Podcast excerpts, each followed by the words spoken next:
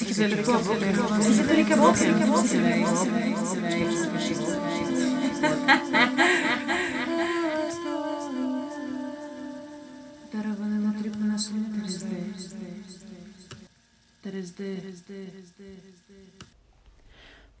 všetkých priaznivcov a priaznivkyne dospelackej relácie el es Dolina, ktorá je o psychedelikách a o psychedelických skúsenostiach mňa a mojich hostí a hostiek, ktorí sa chcú podeliť o ne. No, rozhovor, ktorý bude nasledovať, sme mali s Ondrejom Bahníkom. Ondrej Bahník je veľmi zaujímavý človek. Je to naozaj veľmi, veľmi skúsený psychonaut a on vlastne sa venuje strašne veľa veciam, ktoré samozrejme sú všetky brutálne prepojené a bolo veľmi ťažké vlastne obsiahnuť uh, iba nejakú z nich, takže trošku sme tak ako keby zabrúsili do každej témy a ja by som sa veľmi rada s ním aj neskôr porozprávala hlbšie, na, uh, hlbšie o, o témach, ktoré ma zaujímajú. Kto je vlastne Ondrej Bahník? No v prvom rade je to otec, je to otec troch detí, ktorý žije v Ostrave. Uh, je to absolvent Grof Transpersonal Trainingu uh, u Stana Grofa, čo je, čo je úplne úžasné. Znamená to, že vlastne chodil na prednášky k Stanovi Grofovi, ktorý je vlastne taký priekopník tento, tejto transpersonálnej psychológie, ako som už vlastne spomínala aj v niektorom tom staršom dieli. Okrem toho je facilitátor holotropného dýchania. Vlastne je to taký sprievodca ľudí, ktorí, ktorí prechádzajú psychospirituálnou krízou a, alebo pomáha ľuďom s integráciou transpersonálnych zážitkov alebo psychedelických zážitkov alebo celkovo s nejakými náročnými zážitkami, ktoré majú ľudia v živote. A okrem toho je to odborník na šamanizmus a organizuje nejaké šamanské retrity v Južnej Amerike. Tam vlastne pravidelne chodí. V podstate sa snaží preskúmať nejaké šamanské techniky, celú nejakú kozmológiu okolo ich ceremónií a brania psychedelík a tak ďalej. Čo je ale dôležité je to, že, že Ondrej Bahník bol súčasťou štábu pre film, ktorý sa volá Bufo: The Underground Secret. Tento film je z roku dvetisícsedemnásť, je to vlastne dokument, ktorý natočil režisér Filip Záruba, tento mu robil aj vizuál, aj hudbu, myslím. A tento dokument je o Bufo Alvarius, čo je ropucha kolorádska a ani tak nie o nej, ako o sekrete, o sekrete, ktorý ona vylúčuje, keď sa cíti v ohrození. A vlastne tento sekret, tá substancia, sekret obsahuje substanciu päť-meo-dé em té, čo je vlastne zatiaľ považované za najsilnejšie prírodné psychedelikum. Ona vlastne vylúčuje tento sekret zo svojich obranných žliaz a ten sekret je odchytávaný. Potom tuším sa nejak, nejak suší, neviem presne, ako sa to pripravuje a fajčí sa. Je to taká zvláštna vec, pretože vlastne sám Ondrej povedal, že ako bol taký ten nejaký ayahuaskový boom uh, pár rokov dozadu, že ľudia proste chodili do Južnej Ameriky sa liečiť ayahuaskou, tak uh, začali nejak vyhľadávať aj toto bufo, uh, túto Bufo Alvarius. Ten dokument je strašne super, určite ho odporúčam. Dá sa pozrieť, uh, je platený, dá sa pozrieť za, myslím, nejakých päť dolárov. Veľmi ho odporúčam, naozaj sú tam, sú tam krásne vizuály, je tam krásna hudba a je tam vlastne, sú tam ako keby zachytené, zachytené to, ako vlastne táto ceremonia prebieha a zhruba čo človek zažíva, ale samozrejme tieto zážitky opisujú naozaj skúsení psychonauti, ktorí vedeli zhruba, alebo teda neviem, či vedeli, do čoho idú, lebo to sa asi nikdy nedá vedieť, keďže človek ide úplne do neznáma, ale mali za sebou mnoho zážitkov s rozšíreným vedomím. A v náväznosti potom na to vzniklo také ako keby pokračovanie, ktoré je voľne dostupné na YouTube a volá sa Bufo Alvarius Reloaded. A v tomto pokračovaní sa skôr e, tí autori aj spolu s Ondrejom venujú skôr nejakým kontraindikáciám, nejakým rizikám, ktoré sú vlastne nejak spojené s touto žabou. A čo je teda veľmi dôležité, venujú sa tam príprave na tento zážitok a ešte čo je dôležitejšie, integrácii tohto zážitku. To znamená, že čo by mal človek spraviť, aby po tak strašne intenzívnom zážitku, ktorý ho vystrelí úplne, úplne inde, aby vlastne človek vedel, čo má robiť a ako ho má spracovať. A hlavne toto sa vlastne týka uh, všetkých psychedelík, pretože každý psychedelický zážitok by sa mal integrovať. Nemalo by to byť tak, že, že človek si proste dáva tisíc tripov za deň, alebo často tripy a vlastne potom to nemá kedy spracovať. Jednoducho má sa niekam pozrieť, niečo uvidí a potom má nad tým premýšľať a nejako tie zážitky preklopiť do reálneho života. Do bežného života, lebo všetci žijeme v tom bežnom, bežnom živote. Ináč možno by som aj odporúčila najprv si pozrieť tieto dva filmy, aby človek proste chápal kontext, že o čom sa tam budeme baviť. Ja som sa to vlastne Ondreja nechcela pýtať, uh, pretože on už vlastne na túto tému absolvoval asi milión diskusí kadetade a chcela som sa ho popýtať skôr na iné veci, ktoré mne neboli napríklad jasné. Želám vám príjemné počúvanie a teda dúfam, že s Ondrejom sa niekedy aj stretnem, stretnem osobne. Je to fakt super človek, ktorý vlastne, dá sa povedať, že od detstva, alebo nie od detstva, nechcem povedať, že od detstva, ale proste už od mladého veku sa snažil na niečo prísť, ostať napojený na prírodu. Napríklad sa venuje aj bylinkárstvom. Vlastne tak začínal, že sa venoval bylinám. A smiešné je, že vlastne aj keď bol akože na škole, tak ho prezývali, že šaman. lebo, lebo skúšal kadečo a bol tak celkovo prepojený s, s tou prírodou. Viac sa teda dozviete v rozhovore. Strašne rada by som natočila aj pokračovanie, kde by som sa veľmi rada venovala tej transpersonálnej psychológii. Keďže s Grofom sa asi nikdy nestretnem. Dúfam, že sa s ním niekedy stretnem. Užite si to. Tak paráda, tak ďakujem, že si prijal pozvanie. Veľmi sa mi páči tá machová stena, čo je za tebou. Tak super. Tak čo, jak sa máš? Si v práci? Mám se dobře, jsem v práci, protože tady je klid a signál. Tu děti a je tu silná wifina, takže jsem ještě v práci. No mám na teba kopec otázok. Ja už som vlastne nahrala také intro, akoby k tomu, čo je Bufo. Lebo asi si o tom už hovoril miliónkrát, predpokladám. Takže, no ja som si k tomu čítala všetky tie veci a teda ten film bol fakt super. Akože bol, strašne to na mňa urobilo dojem, lebo to bolo zvukov aj vizuálne úplne skvelé, presne ak si hovoril. A potom som si k tomu čítala veci a ja som sa ťa vlastne chcela spýtať to, že aká bola tvoja úloha, ako keby v tom filme, a potom som sa dočítala, že ty si vlastne robil sprievodcu tomu štábu. Je to tak? Můj podíl ve filmu Bufo Alvarius Underground Secret byl v tom, že já jsem zorganizoval vlastně celou tu výpravu, která mířila do Amazonie. Do oblasti, kde jsou kmeny Inga a Kamca. Tam jsme za nima primárně jeli. Ale mm. to je oblast, že v Amaz- to je Amazonie, která se zvedá v Andy. Kraj Putumayo, jakoby v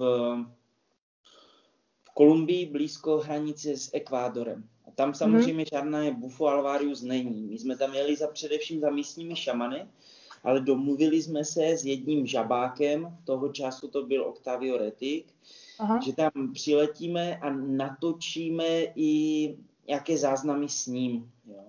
S mm-hmm. tím, že moje vize byla taková, že Ne, neexistovaly nějaké souhrnné data nebo informace o jakékoliv přípravě nebo o jakékoliv integraci. Tak jsme si řekli, vyspovídáváme Octavia, zeptáme se na přípravu, zeptáme se na integraci a natočíme Aha. pár sesí, ať lidi mají takovou představu.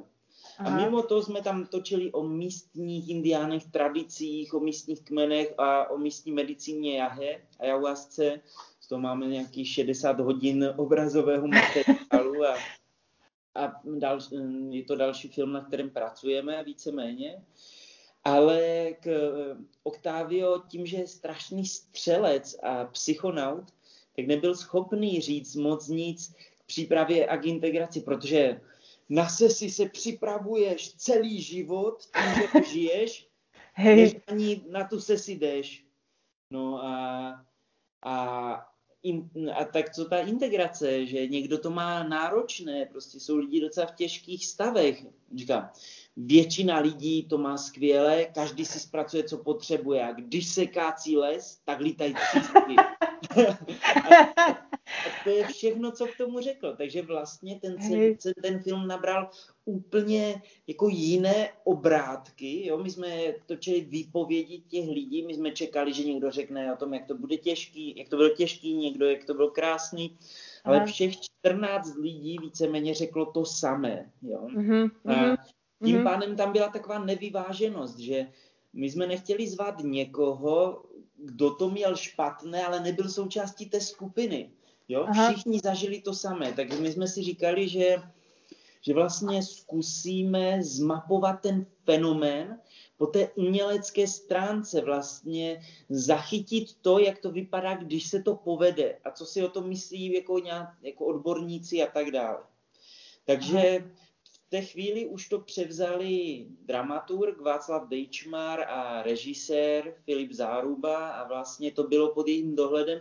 A já jsem se k některým věcem vyjadřoval víceméně, že jsem mi komentoval a moje úloha potom byla v rámci objíždění besed a rozmlouvání s lidmi a přípravě nějaké takové celkové péče v rámci, v rámci nějakého harm reduction kolem téhle z té mm-hmm. medicíny. Mm-hmm. Jasné, lebo takže ty už si tam vlastne mal nejaké väzby asi predtým, že? Že, že vedel si ako keby, že zhruba, že za kým ísť a tak. Přesně tak, my jsme měli mm-hmm. celý program, celou tour vlastně připravenou. My jsme tam jeli na Kalusturindu a Tumpunču, což je taková oslava, oslava života. To je pro ně, to je začátek lunárního roku, bylo to myslím, že někdy v únoru, a, únoru nebo březnu, tak nějak. A to je pro ně jako lunární nový rok, což je velká ceremonie, něco jako kombinace Velikonoc a masopustu, kde mm-hmm. tak ti místní e, s ulicema a tančí z domu do domu a svým tancem a veselím vyčistí všechny, všechny prostory a celou vesnici a poprosí své rodiče a všem lidem, kteří udělali špatně, o odpuštění a sami dávají odpouštění všem lidem, ať už začnou další rok od znova vlastně. A tam je ta velká e, ceremonie, která je vlastně přechodový rituál pro celou komunitu, tak to bylo to, za čím jsme jeli, vlastně, co jsme chtěli zažít. Společně s místními medicínami v původním kontextu, pod vedením starčinů, to jsme měli nachystáno. No a kdo chtěl ze skupiny, tak fú, letěl i s Octaviem a měl žábu, což vlastně tak dobře dopadlo a tak dobře vyznělo i díky tomu doprovodu potom těch stařešinů, že ty lidi, kteří to vystřelil do vesmíru, tak ti stařešinové tyhle ty světy znají, tak oni je tam pozbírali a dali do kupy a odevzdali zpátky do života. to vlastně byl, to byly naprosto ideální podmínky, jak podstoupit nějakou hlubinou cestu. Uh-huh. A vlastně ty miestni, oni, tam je ako keby to užívanie, no budem to hovoriť, že užívanie bufa, hej, že takto laicky, že oni to nejak majú spojené s tými ceremoniami, alebo to bolo úplne niečo oddelené. Lebo vlastne ja o tom neviem až tak veľa a vlastne ja som sa bavila s Danielou Kopkovou zo Psyonu, mm-hmm. však v tých, v tých jedných častiach a ona vlastne hovorila to, že, že ako keby, že tie ceremonie nie sú až také prebadané vlastne. A ako to teda je? No je to tak, že jak som říkal, pôvodne těch oblastech, nebo že jo, žába je endemický relikt, je endemit, která, který žije na sonorské poušti, jo, jako, což jde z Mexika až do jižní části U S A. Mm-hmm. To znamená, že žije na území kmenů Yaku a Sery především a ještě pár dalších kmenů, ale nejsou už tak významné. No ale i ty místní kmeny vlastně tu žábu některá jako nekouří, nebo nekouřili. Aha. Pro ně to byla symbol, symbol vědomí, symbol boha Tlaloka, takové jako hojnosti, vědomí a samozřejmě deště, hromu, lepku a oni spíš si navazovali lepky z, ze srnců na hlavu a tančili celé dny a celé noci, když bylo příliš dlouho sucho a volali ty žáby, aby přivolali déšť vlastně. A když udělali i v Mexiku tyhle ty ceremonie, tak většinou do tří dnů až tří týdnů přišly deště, které jim zachránily život.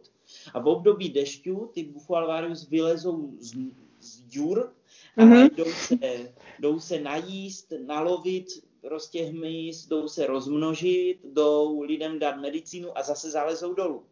Ale mm-hmm. víceméně ti místní šamani z Mexika poprvé kouřili s těma psychonautama, co tam jeli kouřit a olizovat ty žáby vlastně. Aha. Takže, takže svět víceméně tak otevřeněji kouří takových dvanáct let, bych řekl, s tím, že v, v rámci psychedelické eh, renesance květinových dětí byly první zmínky o těchto tryptamínech, jakoby. Jo, ale, mm-hmm. ale to není medicína, která by přišla z nějaké nepřerušené linie. Tam si ti šamani zakouřili od těch psychonautů z těch dýmek, které slouží na kouření kreku, jo. A v tu, v tu chvíli, kdy normální my, běžní lidi, začneme padat a šílet a dělat věci, tak oni v tu chvíli vzali křestidlo a začali zpívat jejich tradiční písně a ve chvíli, když přiletěli zpátky, tak první, co řekli, že jo, pro nás je to třeba jeden zážitek za život a stačí, jako, že to je fakt velké. A ti šamani řekli ještě a víc prostě. A takhle si rozpomněli na písně, roz... ti sériové, oni říkají, že si rozpomněli na místa, jak to má probíhat, že se člověk má dívat do slunce, jo, a, zač... a řekli, že to je medicína našich dědečků, a... ale vlastně... Není, je to nějaká spirituální zkušenost, která těm kmenům moc pomohla, protože si musíme představit, že to jsou kmeny, které jsou na drogové cestě z Mexika do U S A, kde za pašování se většinou platí drogama, jsou tvrdí hoši, kteří doma mají kulomety, prostě ti indiáni, kteří vlastně jedou v kreku, v kokainu prostě a v různých chuťovkách, jo, mm-hmm. a vlastně... Proč to, ty, proč to ty šamany začalo zajímat, proč si předvolali a kouřili tam s nějakým psychonautíkem, že je mladým, prostě to je nonsense, že jo, tam panuje velká hierarchie a respekt vůči starším.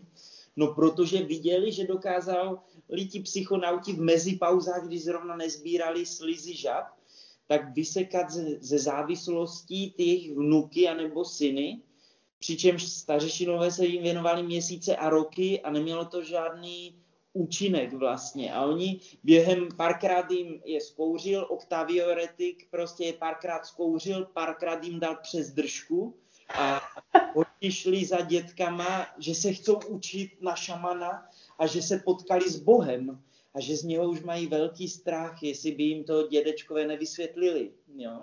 Takže mm-hmm. pro ně...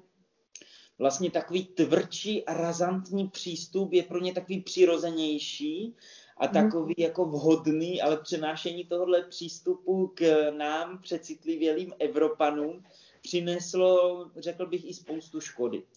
No a ať se vrátím k tomu Putumayu, tak my jsme tam měli v tradičním kontextu samozřejmě ty jahé ceremonie, nebo jsme se, souč- se, jsme se účastnili těch průvodů, prostě, kde jsme tančili na té Kalusturindě, kde nám dávali pít tu číču, to je takový burčák skvašený z kukuřice, prostě, a nebo jsme byli na těch, nebo jsme jeli i do džungle, prostě, na ceremonie, ale... Vlastně ty sese s bufem, ty proběhly mezi chatrčema tradičníma, kdy jsme byli ubytováni v nějakém dní mezi pauzy, jo, po takovém nějakém odpočinku. No a když to místňáci někteří viděli, tak pod, doslechli se, co to je. Oni už o tom trošku slyšeli, ale nevěděli moc. Tak pozbírali z okolních vesnic pár týpků, který se vědělo, že mají problém s drogama a dotáhli je za límec, ať si dají, že by jim to mohlo pomoci. Že jahé mm-hmm. nestačí nebo že z ní mají strach. A tohle je rychle, to znamená, že předtím nejde uhnout. Jakoby. Mm-hmm. Tak, takový to byl smíšený kontext, ale vlastně ideální, protože jak oni v Andách jsme byli vlastně na té Kalusturindě, tak všichni si dali ještě to bufo a potom se jelo z kopce dolů a jeli jsme do džungle, do oblasti Mokoa, do deštného lesa, plného prostě spousty rostlin, kolibříků, vlhká, teplá, vlídná a tam jsme jeli za dalšími stařešiny, kteří nás dali do pucu, takže to byl takový ideální e, kontext. Uh-huh. A v akom období života tvojho si si to dal ty prvýkrát? A pýtam sa to preto, lebo vlastne myslím, že si aj v nejakom rozhovore spomínal, že, alebo to bolo v tom dokumente, že vlastne, že vlastne tá žaba je taká, ako keby, že vysoká škola medzi psychedelikami. Mm-hmm. Že proste, že naozaj by si to mal dať niekto, kto už má za sebou veľa psychedelických zážitkov predtým, alebo aspoň teda nejaké iné uh, zážitky, kedy máš rozšírené vedomie. A čo si ty už mal za sebou, keď ako keby si si povedal, že do toho proste ideš? Mm-hmm. V té době, když jsem to měl poprvé, tak jsem měl za sebou asi okolo sto čtyřicet ayahuaskových ceremonií a třicet pejotlových.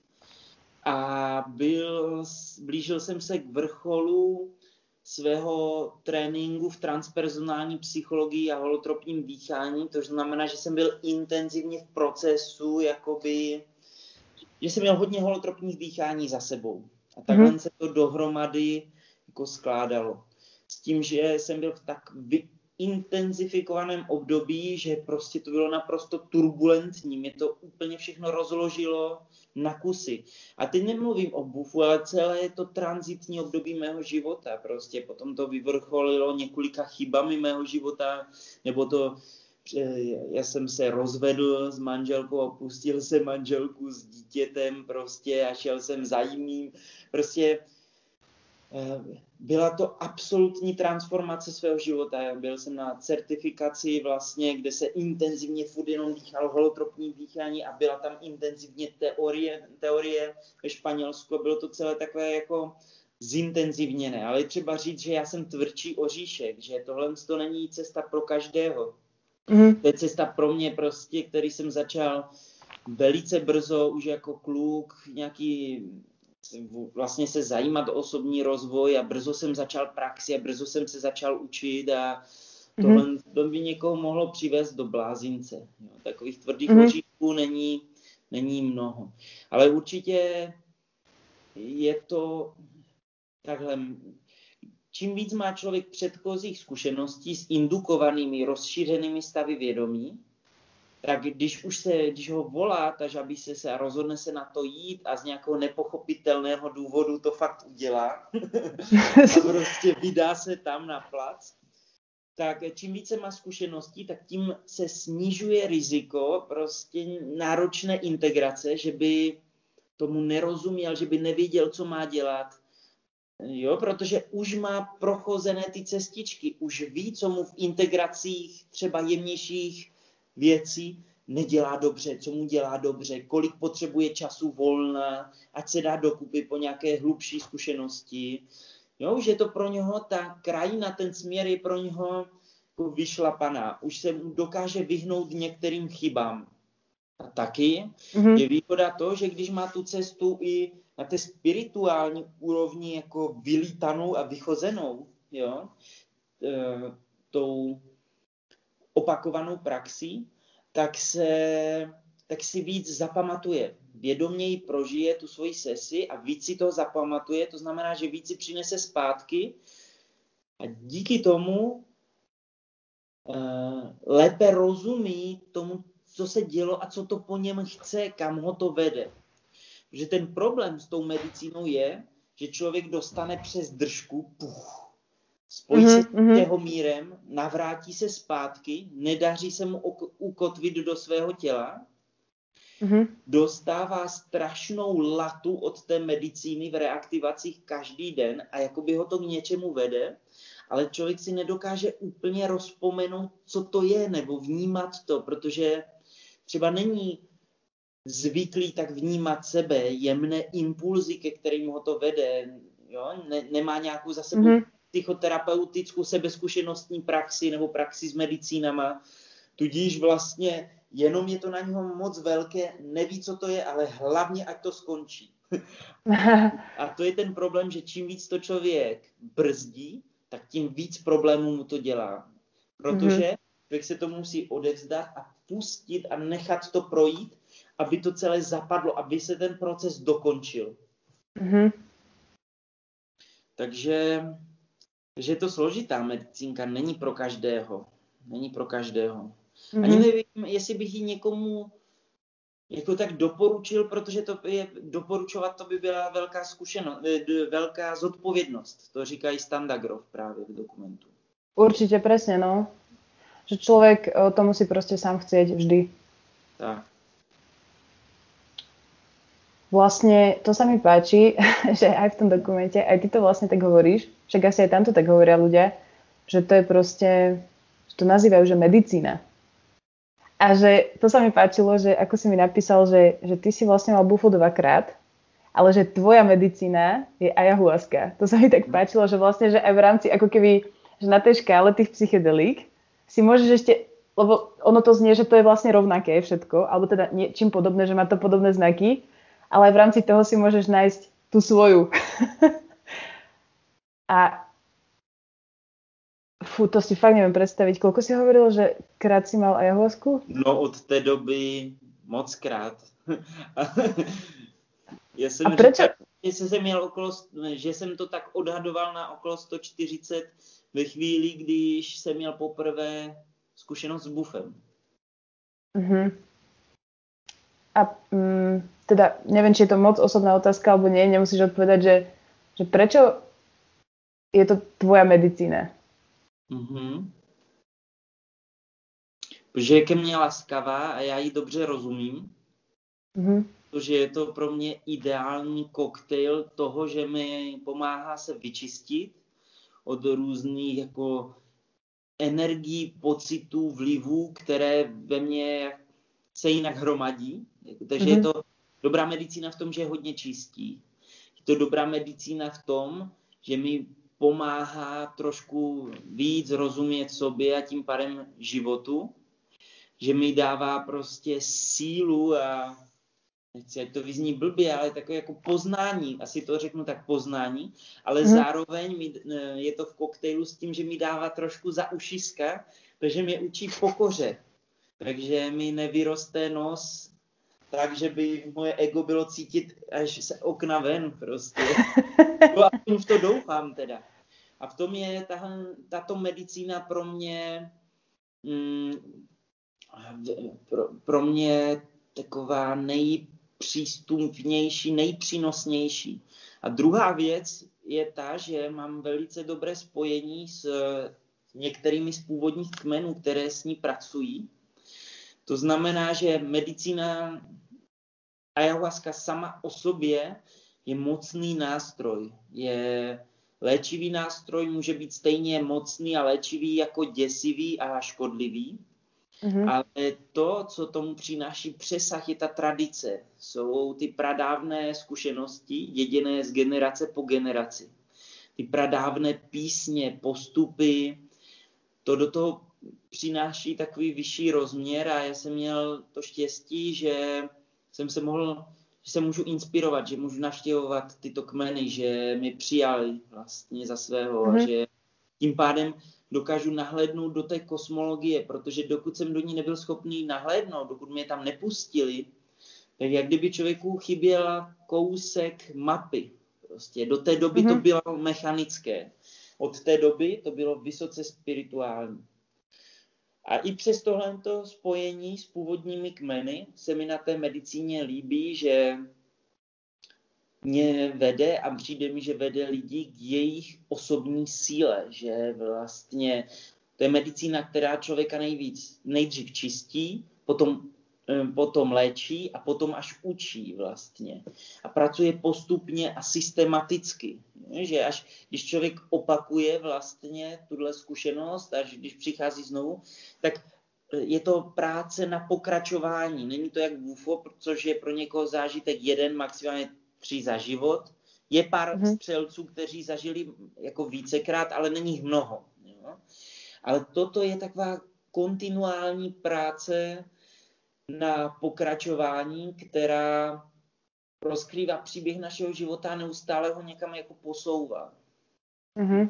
A přijde mi, že člověka vede k jeho vnitřní síle, že, kdy, jak bych to tak vysvětlil, když šaman chce člověku něco vysvětlit, tak mu neřekne, Franto, ty podívej se, prostě, tohle bys neměl dělat. On mu dá medicínu a zpívá písně a ta medicína to člověku dá prožít očima toho šamana.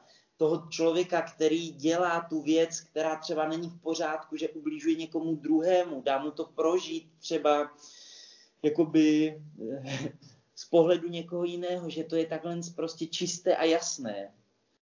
Že... Mm-hmm, mm-hmm. No takhle, že to vede člověka zpátky k jeho vnitřní síle.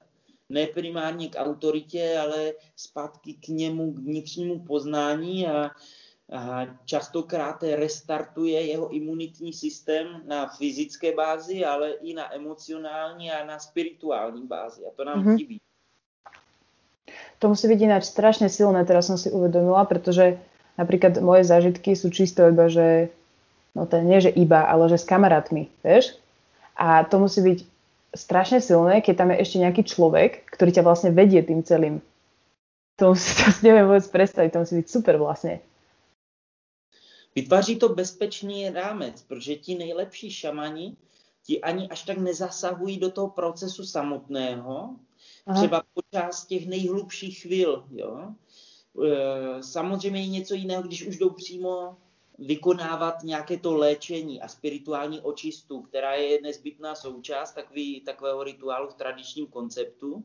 Ale když je člověk nejhlouběji v té medicíně, tak to, co ten šaman dělá, není, že by člověka úplně směřoval, ale jenom drží ten prostor a spirituální ochranu. A vlastně, když se tam z lidí uvolňují všechny ty nashromážděné energie a rodová traumata, nashromážděné emoce, myšlenky, Zhlob, zloby až někde z hloubky, tak, tak ten šaman, ta šamanka dělá jenom to, že to špatné posílají pryč a že volají ještě více předků a volají toho dobrého, že zajišťují, ať se to nezvrhne do něčeho, co to nemá být, protože, uh, protože v medicíně je obsažené úplně všechno, takže ono to může vést i někdy docela jako temným nebo někdy až zlým způsobem a, ten, a ti, ty autority se snaží to vést, ať to jde tím správným způsobem, ať to vede k něčemu prostě. Mm-hmm. Něčemu ve smyslu vědomí, zdraví, rovnováha, hojnost, prostě dobré vztahy. Jo, ty modlitby jsou velice jednoduché, jak je dělají prostě, jo, ty základní věci.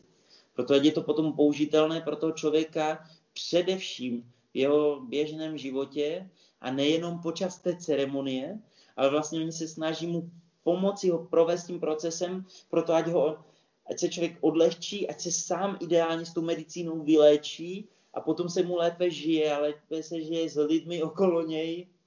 Mm-hmm, mm-hmm. Oni, ako keby, tí šamani, oni potom majú rolu aj pri tom procese... Ježiš, pardon, tu na niečo spadlo. Zo steny. Ti postali předkové. Hej, to je znamenie. Padol, padol ten oný, vieš, taký ten držiak na uterák. Preťažený. Nože tí šamani vlastne, dobre, že oni mm, prevedú ťa tou ceremoniou, alebo teda tým procesom, ale on potom pokračuje tou integráciou a oni tam majú potom tiež nejakú rolu v tom? Alebo to už je proste na tom človeku samotnom, že on ako keby si to vnútri spracováva? To je nástavba, kterou jsme do Amazonie přišli, přinesli my, ja, mm-hmm. my Evropani. Protože ten původní šamanský přístup je k tomu, co jsi viděl, to je tvé. A tím to končí. Jo? S tím, že když se někdo dostane do procesu takového intenzivnějšího, kterému my říkáme třeba psychospirituální krize, jak člověk vyhoří, jak se začne odpojovat od rodiny, přestane rozumět sobě, začíná hledat ten svůj smysl života, najednou mu nic nejde, no, tak tomu říkají ti šamani, že období, jakoby, jak to říkají, jako období zemědělců, kdy řeknou celé té rodině, tak teďkom bratři a sestry, musíte se postarat o jeho rodinu, musíte je uživit, musíte si navzájem pomoct a ten člověk, třeba teď budu mluvit o muži, ten muž musí jít na okraj vesnice a udělat si pole a plantáž a kopat juku a vypěstovat banány, jo, a vlastně sázet dobrá semínka vědomí, ať když přijde sklizeň, ať z toho jako vytěží něco dobrého pro celou rodinu, ale on musí sázet semínka, ať z nich vyroste vědomí, protože teď se ztratil. Jo, takže u nás mm-hmm. integrace taky doporučujeme. Okopávejte zahrádku, mějte dobré spojení s hlínou, se zvířaty, s uměním.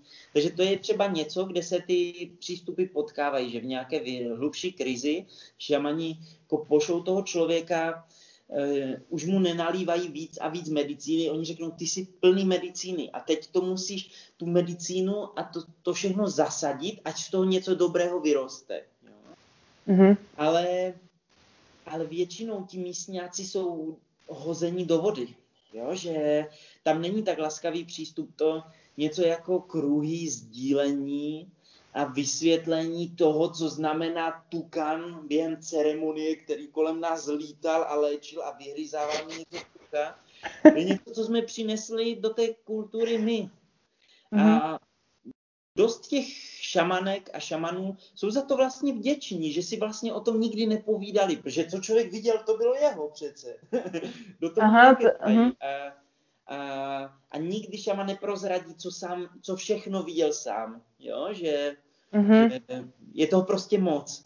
Takže to, to jsou nové principy, které do toho vnášíme my a já si myslím, že to je moc dobře, že to je navzájem se obohacující přístup a že tohle to by měl zařídit dobrý organizátor, nebo někdo kolem, nebo někdo z učedníků šamana, nebo, nebo tak, ale v těch původních, původních konceptech to úplně není. Jo? Že v původních konceptech, když má někdo náročnou integraci, tak ho zavřeli na čtrnáct dnů do chatrče o dietě bez jídla a dali mu pít různé byliny, aby se mě víc propojil s džunglí a světem. Hej, ještě víc. No, takže ono se to malinko mění v některých věcech, ta praxe, a taky je to kmen od kmene jiné. Jo? V některých kmenech je ta ayahuasca používaná jako nástroj diagnostický, v jiných kmenech je to celokmenová záležitost, kde to pijou od miminek přes těhotné až po stařešiny, prostě celý kmen se tak utužuje, jo, a celý kmen spolu vytváří tu ceremonii, jo. V jiných kmenech zase e, přijímá vlastně ten šaman, šamanka jenom třeba někoho nemocného, nebo kdo potřebuje pomoc, nebo něco pochopit, nebo se potřebuje něco naučit, vyřešit situaci, která zdánlivě nemá řešení, tak přichází a oni se věnují jenom dvěma, třema nebo deseti lidem, nevíc. Jo? Takže jsou různé koncepty podle toho, v jakém kmeni a jak který šaman pracuje a tak dále. Mm-hmm. Každý má jiný potenciál, všechny jsou dobré a každý je pro někoho jiného, koho si zavolá. Mm-hmm. To se mi nač páči, že jste se vlastně takto navzájem obohatili. Víš? U kmene Hunikui, oni například, to je brazilský kmen žijící ve státě Akry, jeden z původních kmenů, a oni mají rozdělenou historii svého kmene na etapy, na jednotlivé věky. A tomuto věku říkají Shina Banan, to znamená nová éra, nový věk. A to je věk, kdy vlastně Běloši a původní obyvatelé se navzájem potřebují, protože oni ví, že bez jejich hloubky a moudrosti, když se neprobudí běloch, tak všechno zničí a všechno zabije vlastně a nic tady nezbyde. A na druhou stranu ti indiáni ví, že se potřebují posunout, že jsou věci, kterým ještě nerozumí, že kterým potřebují pomoci od nás, které se musí naučit, protože mladé už tradice nezajímá, tak potřebují to sdílet jinakým způsobem, potřebují se trošku adaptovat, jakoby. Uh-huh. To věci, uh-huh. o který, se kterými jim můžeme pomoci my, mimo uh-huh. jiné je i ochránit, protože těžařská lobby je prostě ve velkém decimuje. A samozřejmě, čím víc je tam bělochů, právníků a lidí, kteří jim se všema průšvihama pomůžou a budou dělat to mečování s těma vládama a zajišťování chodu těch rezervací, tak to je ochrání a zajistí možnost nějakého svého původního života. Že jo? Takže mm-hmm. my teď je čas, kdy si máme co dát navzájem a mělo by to být v rovnováze. Pokaždé, mm-hmm. když Běloši jenom finančně sypou do rezervací a jednotlivým Indiánům, tak to končí velice špatně. Jo? A... Mm-hmm. No a, a i naopak, když, když ti Indiáni se odtrhnou od své komunity a začnou se věnovat jenom prostě zámožným a jdou jenom za kšeftem, tak to taky nekončí dobře. Takže ono to všechno musí zůstat v nějaké rovnováze a všichni se, všichni, svět tuhle rovnováhu teprve hledá. Mhm, ja si to tiež myslím. Teda nie, že myslím, ale to je ako keby vidieť. Že je to cítiť proste. Mhm. Keby sme sa ešte vrátili na začiatok mhm. nejakých tvojich zážitkov, tak kedy ty si mal prvýkrát nejaký psychedelický zážitok? To není... Keď si mal päť. To není úplně ukázkové, ale bylo to na střední škole. Tam mm. začal jíst semínka Burmanu ve velkém. Wow. A to jsem, to, je... ještě, to jsem ještě ne, nerozuměl kosmologii nějakých medicín nebo něco takového. Věděl jsem, že na Sibiři bývají šamani a soby, kteří jí mokomůrky, jo, ale, ale vlastně jsem o tom prav nic nevěděl a začal jsem zobat semínka Durmanu víc a víc, protože jsem zjistil, že potom ve vyučování vím věci, které nevím. Jo. A, a, a cítil jsem velký nával moci a nějakého vě, vědomí a, a vlastně... Dalo mi to obrovskou sílu. A používal jsem to k tomu, je, že, že nejdřív jsem věděl věci ve vyučování, které jsem nevěděl. A potom, když jsem měl pocit, že když jsem jedl víc a víc toho Durmanu, že už jsem si mohl vybrat, kdy budu vyvolaný a kdy ne. Je, že, že vlastně, kdyby to překročilo určitou hranici. Dokud mě ten Durman strašně nevytrestal, když se mi poprvé... zjevil něco jako jeho duch a ona mi řekla, že ještě jednou se potkáme, tak mě zabije.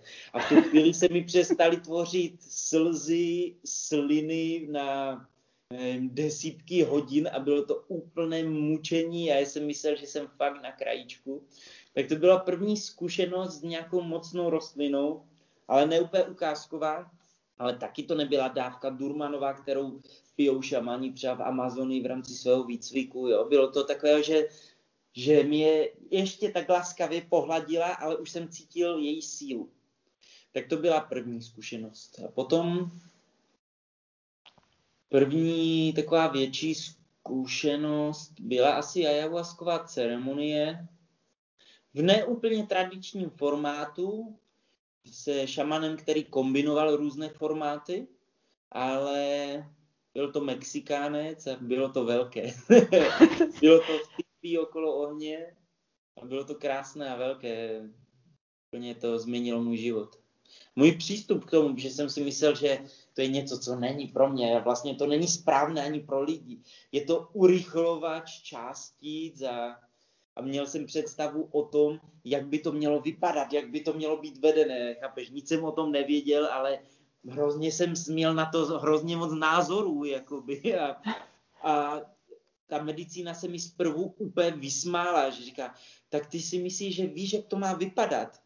Tak my ti ukážeme, jak vypadá svět předků. A najednou jsem všechno a všechny začal vidět z lega.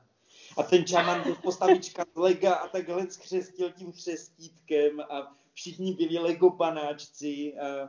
Prostě zjevili se mi předci, kteří se tam zjevili jako masky a to byly ty hlavičky z lega, jo, a bylo to celé úplně komediální. Až mi ukázali vyšší vesmíry, což uh, já tam v určitou chvíli, když byl ten šaman unavený, tak pustil reprodukovanou hudbu nějakou, sice s Ikaro, s pěknými písněmi, ale reprodukovanou. To se mi taky moc nelíbilo. A oni mi říkali, mm, tak... My tě vezmeme hloub, ať poznáš pravdu.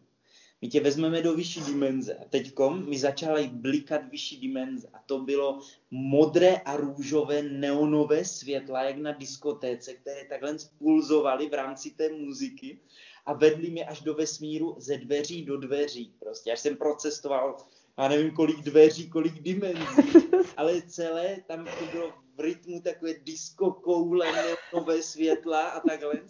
Tahle ta, medic- ta medicína se mi takhle vysmála, aby úplně jako vymazala moje předsudky jakékoliv.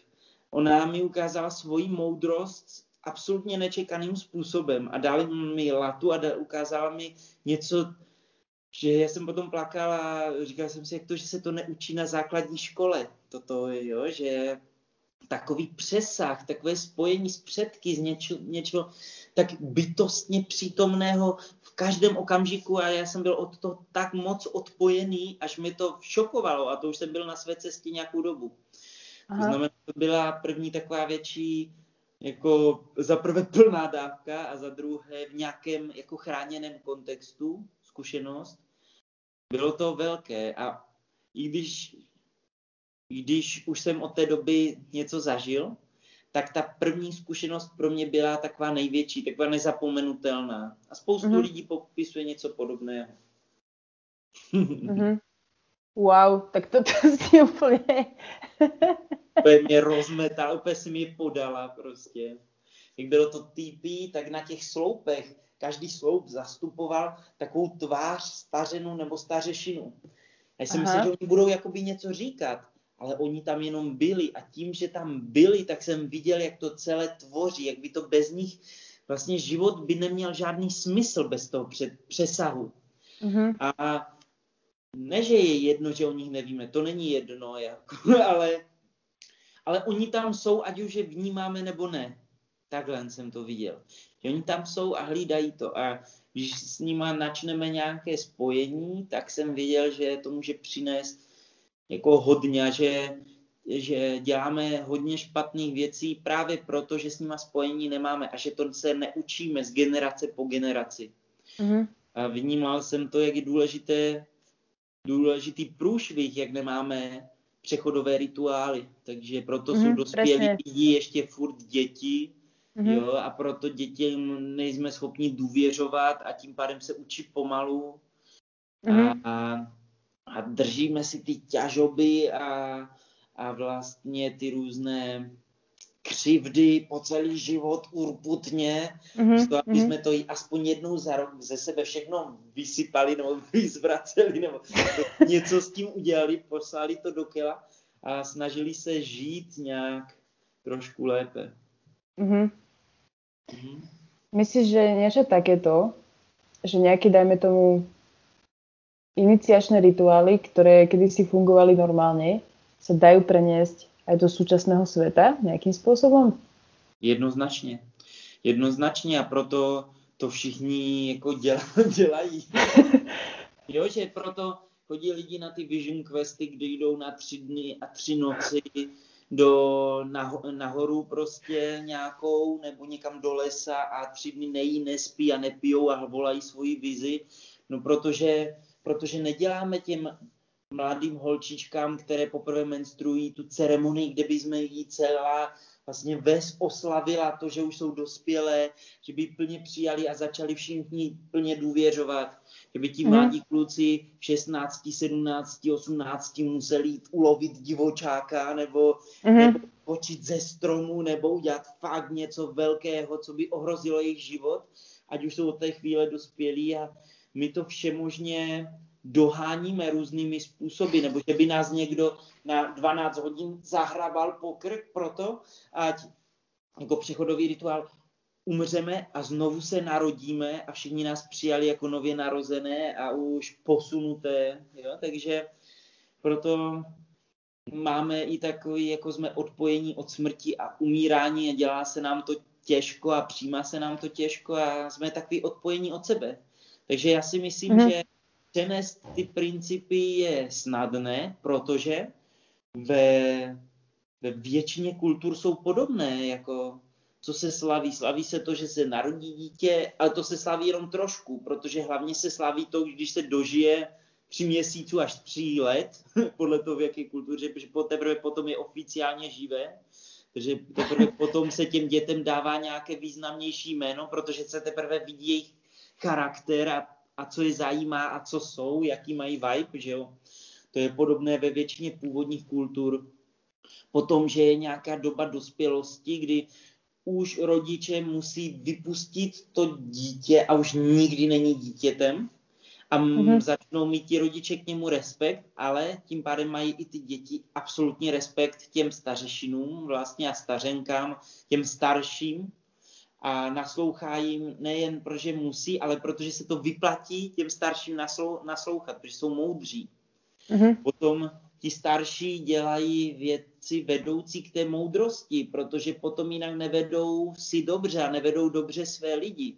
Takže neřeší to, ať stihnou doma v ulici, v telce a, a uvaří, nic proti ulici, ale a uvaří jako dobroty, ale, ale starají se o tom, ať víc porozumí životu, ať víc dokážou jako inspirovat ty mladší, ať po sobě nezanechají tolik bince pro další generace a ať něco uklidí i za ty generace, co byly před námi.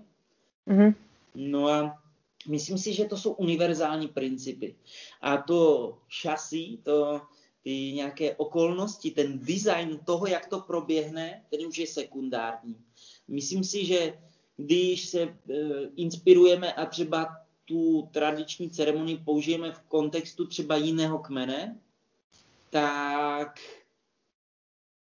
myslím si, že když je to nepřerušená linie, tak jsou ty principy přenosné. No. Jsou detaily, kterým neporozumíme, že třeba Lakotové sovy berou jako výraz něčeho nečistého, protože v jejich legendě takový kalous ušatý prostě schovává děti a dává si je do ucha. Že jsou věci nějaké jako konkrétní kosmologie, kterým neporozumíme. Mm-hmm. Ale celé té ceremonie, že má smysl, když je někdo mladý, jít nahoru a tam tři dny nejíst, nepít a nespat a plakat a prosit Boha o odpuštění a hledat svoji vizi a potom se svojí vizi přijít a svoji vizi sdílet s celým kruhem okolo ohně. Tím pádem tu zkušenost máme nejenom my, ale mají i tím pádem všichni naši blízcí. Oni mm-hmm. už to nemusí dělat, protože my jsme to udělali, že? A podělili mm-hmm, se. Takže to sú třeba princípy, ktoré vlastne nám môžu fungovať veľmi snadno. Uh-huh, uh-huh. Ja to vlastne uh, vidím, že sa to začína tak objavovať. Napríklad som si začala všímať, že napríklad veľa ako keby, že ľudí v môjom veku, nejakých tridsiatnikov, že zažívajú nejakú takú ako keby, že krízu alebo niečo také. A presne som si všimla, že jedna akože také, také dievča, ktoré poznám iba tak z videnia, že proste muselo urobiť tú vec, že zbaliť si batoh a odísť do lesa. Uh-huh. A to, to je presne to, čo tam ako keby že chýba, že to by bolo strašne super, kebyže v nejakom veku presne ideš do lesa a tam si prežiješ a presne potom sa vrátiš naspäť a že máš to s kým zdieľať. Uh-huh. To by bolo strašne super. Však a všimla som si to napríklad aj vo filmoch, že ako vznikol ten, neviem, či poznáš ten film, tuším, že Wild sa to volá. A to je proste o tej žene, ktorá proste v nejakom neviem koľko má rokov, proste kríza stredného veku alebo čo, že proste potrebuje si niečo ako keby, že dokázať sebe hlavne a ide proste do divočiny. To bolo super, kebyže to tak je, no. Tak musíme sa snažiť. Jako vykonat úsilí, ať to tak zaprvé uděláme, protože to, co můžeme udělat nejlepšího pro své děti, je na sobě pracovat. Mm-hmm. Mluvím za sebe a nebýt třeba takový vůl prostě a tvrdě na sobě dřít, ať prostě jsem trochu lepším člověkem. To je vlastně to jediné, co můžu dělat. Zavést tyhle ty principy. Když už ne naplno, když už ne tak, jak to dělám třeba já, tak, tak ať je to pro ně vlídné, tak ať se aspoň kousek té zkušenosti přenese. Tak ať pocítí ten respekt, nebo ať pocítí to... bych řekl jako vědomí, to kolektivní nevědomí přenesené do vědomí, jo, že proč je tolik jako citlivých lidí, kteří se sypou vlastně a, a tolik, jak si říká, třicátníků, ale i dvacátníků, i čtyřicátníků, kteří jsme úplně všichni rozsypaní a neustále se hledáme prostě. Jsme úplně vrítí. Právě. Ale je to proto, že my jsme jedna z prvních generací po hodně dlouhé době, kteří prostě můžou, jo? Protože, protože když prostě si na tři měsíce na hadry, tak se nestane, že by tvoje dítě umřelo hlady, nebo, jo, že, nebo mm-hmm. že by byla prostě taková ostuda, že by si byla vyloučená z komunity a z vesnice a všechno by bylo potom těžké, jo, že, že vlastně ještě generace našich rodičů a prarodičů si to moc nemohli dovolit, protože to museli společensky držet, jo, a jako války byly na spadnutí, byl velký tlak, mm-hmm. ale my si žijeme v relativním blahobytu, v relativní svobodě. Každý, kdo má nějaký dobrý nápad, tak s trochou štěstí je schopný ho jakoby naplnit, jo? Že jsme požehnaní mnoha věcma, takže začal být takový prostor, ať můžeme řešit sebe, ty svoje sračky, mm-hmm. ale i ten matroš těch našich rodičů, prarodičů, praprarodičů, že oni to nemohli řešit, mm-hmm. že oni se nemohli rozvést tak, jak my. Oni spolu museli být, i když manželka pila, nebo i když ji manžel valil, nebo jo, tak oni spolu mm. museli nějak jako to přežít. Museli neustále potlačovat sebe. Mm. Takže mm. jsou věci, ze kterých můžeme od předků si myslím navázat, ale jsou věci, které od nich bychom už neměli přejímat a opakovat. Takže já díky Bohu, já děkuji Bohu za to, že máme tuhle možnost být rozložení v procesech a hrábnout, hrábnout si hlouběji a vyčistit nějaké věci pro to, ať je, je nepřenášíme dál. Ideálně, kdyby se to povedlo. uh-huh. mm.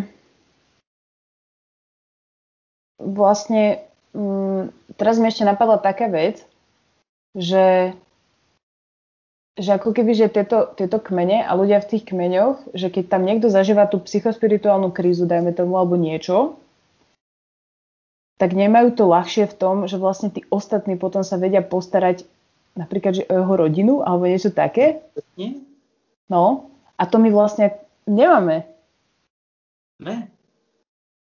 Ty musíš jít v pondělí do práce, i když si po žábě na hadry ještě tři týdny, jo? Že jinak tě vyhodí prostě a nemáš na nájem, jo? To, mm-hmm. eh, když má někdo takovou krizi, tak to nemá ten člověk, ale to má ta vesnice, ten kmen, nebo ta, ten segment té komunity a oni to spolu řeší prostě. Já mám krizi, já nevím, co se sebou, já neudržím lopatu prostě. Jo, a tak se o tu rodinu postará bratr, sestra, nebo soused vychová ty děcka, jak kdyby byly jeho, takže ty děti nepoznají vlastně, či jsou v úvozovkách, já myslím, dobré. Mm-hmm. A řeší se to komunitně. Tady přiznáš, že máš nějakou krizi, že řešíš nějaký matroš, že sem tam slyšíš skoro hlasy, protože máš fakt těžké období, jo. Pomalu dostaneš jako vyhazov v práci a, a přátelé se začnou někteří vysmívat, někteří se začnou bát, jo? Ale hmm. v původních kulturách to tak není. Lidi si věří, lidi, ta komunita tomu člověku, který je v té kaši, tak věří. A to, že mu věří a že vykonají takové věci, proto ať prostě on se může vyprocesovat, pokud je to zrovna možné, tak... tak vlastně celou tu komunitu to posílí, jo? Protože ten člověk z toho procesu přinese nějaké zprávy. On z toho přinese vhledy, on z toho přinese pole té juky, jak tak furt kope, protože nedokáže sedět s rukama v kapsách, protože to se sebou nemůže vydržet, tak sází jenom kukuřici a juku, tak všichni mají co jíst, jo? Takže on z toho něco dobrého vyroste pro celou tu komunitu. No a tady je to těžké. Tady je to těžké, protože my první co, tak nereagujeme nějakou důvěrou v proces toho člověka a neřekneme, aha, tak nebudeme žít ve dvou chatrčích, ale propojíme to do maloky a budeme žít spolu, ať je jedna kuchyň. A ženské se budou střídat a když tu nebudeš dlouho, tak já pomiluji i tvoji ženu, ať je zdravá. A je po, a je po psychospirituálnej kríze. Ne, ne, ne, to tak, jakože o všechno se jako všichni postarají. Jo? Ale tak teď jsem mluvil o té jako původní kultuře. U nás je to tak, že člověk si pra, jako procesuje, ale musí chodit do práce. Rodina se nemůže plně postarat o ty děti, i když má člověk krizový čas, třeba který trvá někdy pár dnů, někdy pár měsíců, někoho třeba dva roky, tři, mm. někdy i tak. A, a vlastně musí to tro, částečně skrývat. Není to otázka celé komunity, protože jsme se osekali vztahama. Už žijeme jako samostatné jednotky, které se snaží nějak přátelit, ale tenhle ten komunitní, jak bych to řekl, komunitní přesah nám schází.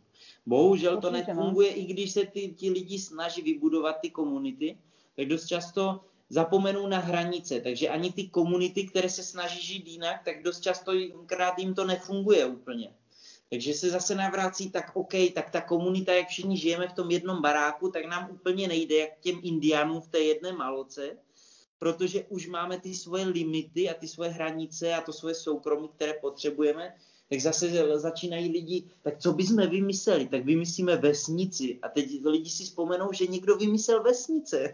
Ale tak začnou žít trošku spíš vesnický život. A, mm-hmm. Ale to jsou, jakoby, to jsou nedořešené otázky, kdy je na nás, ať je vyřešíme.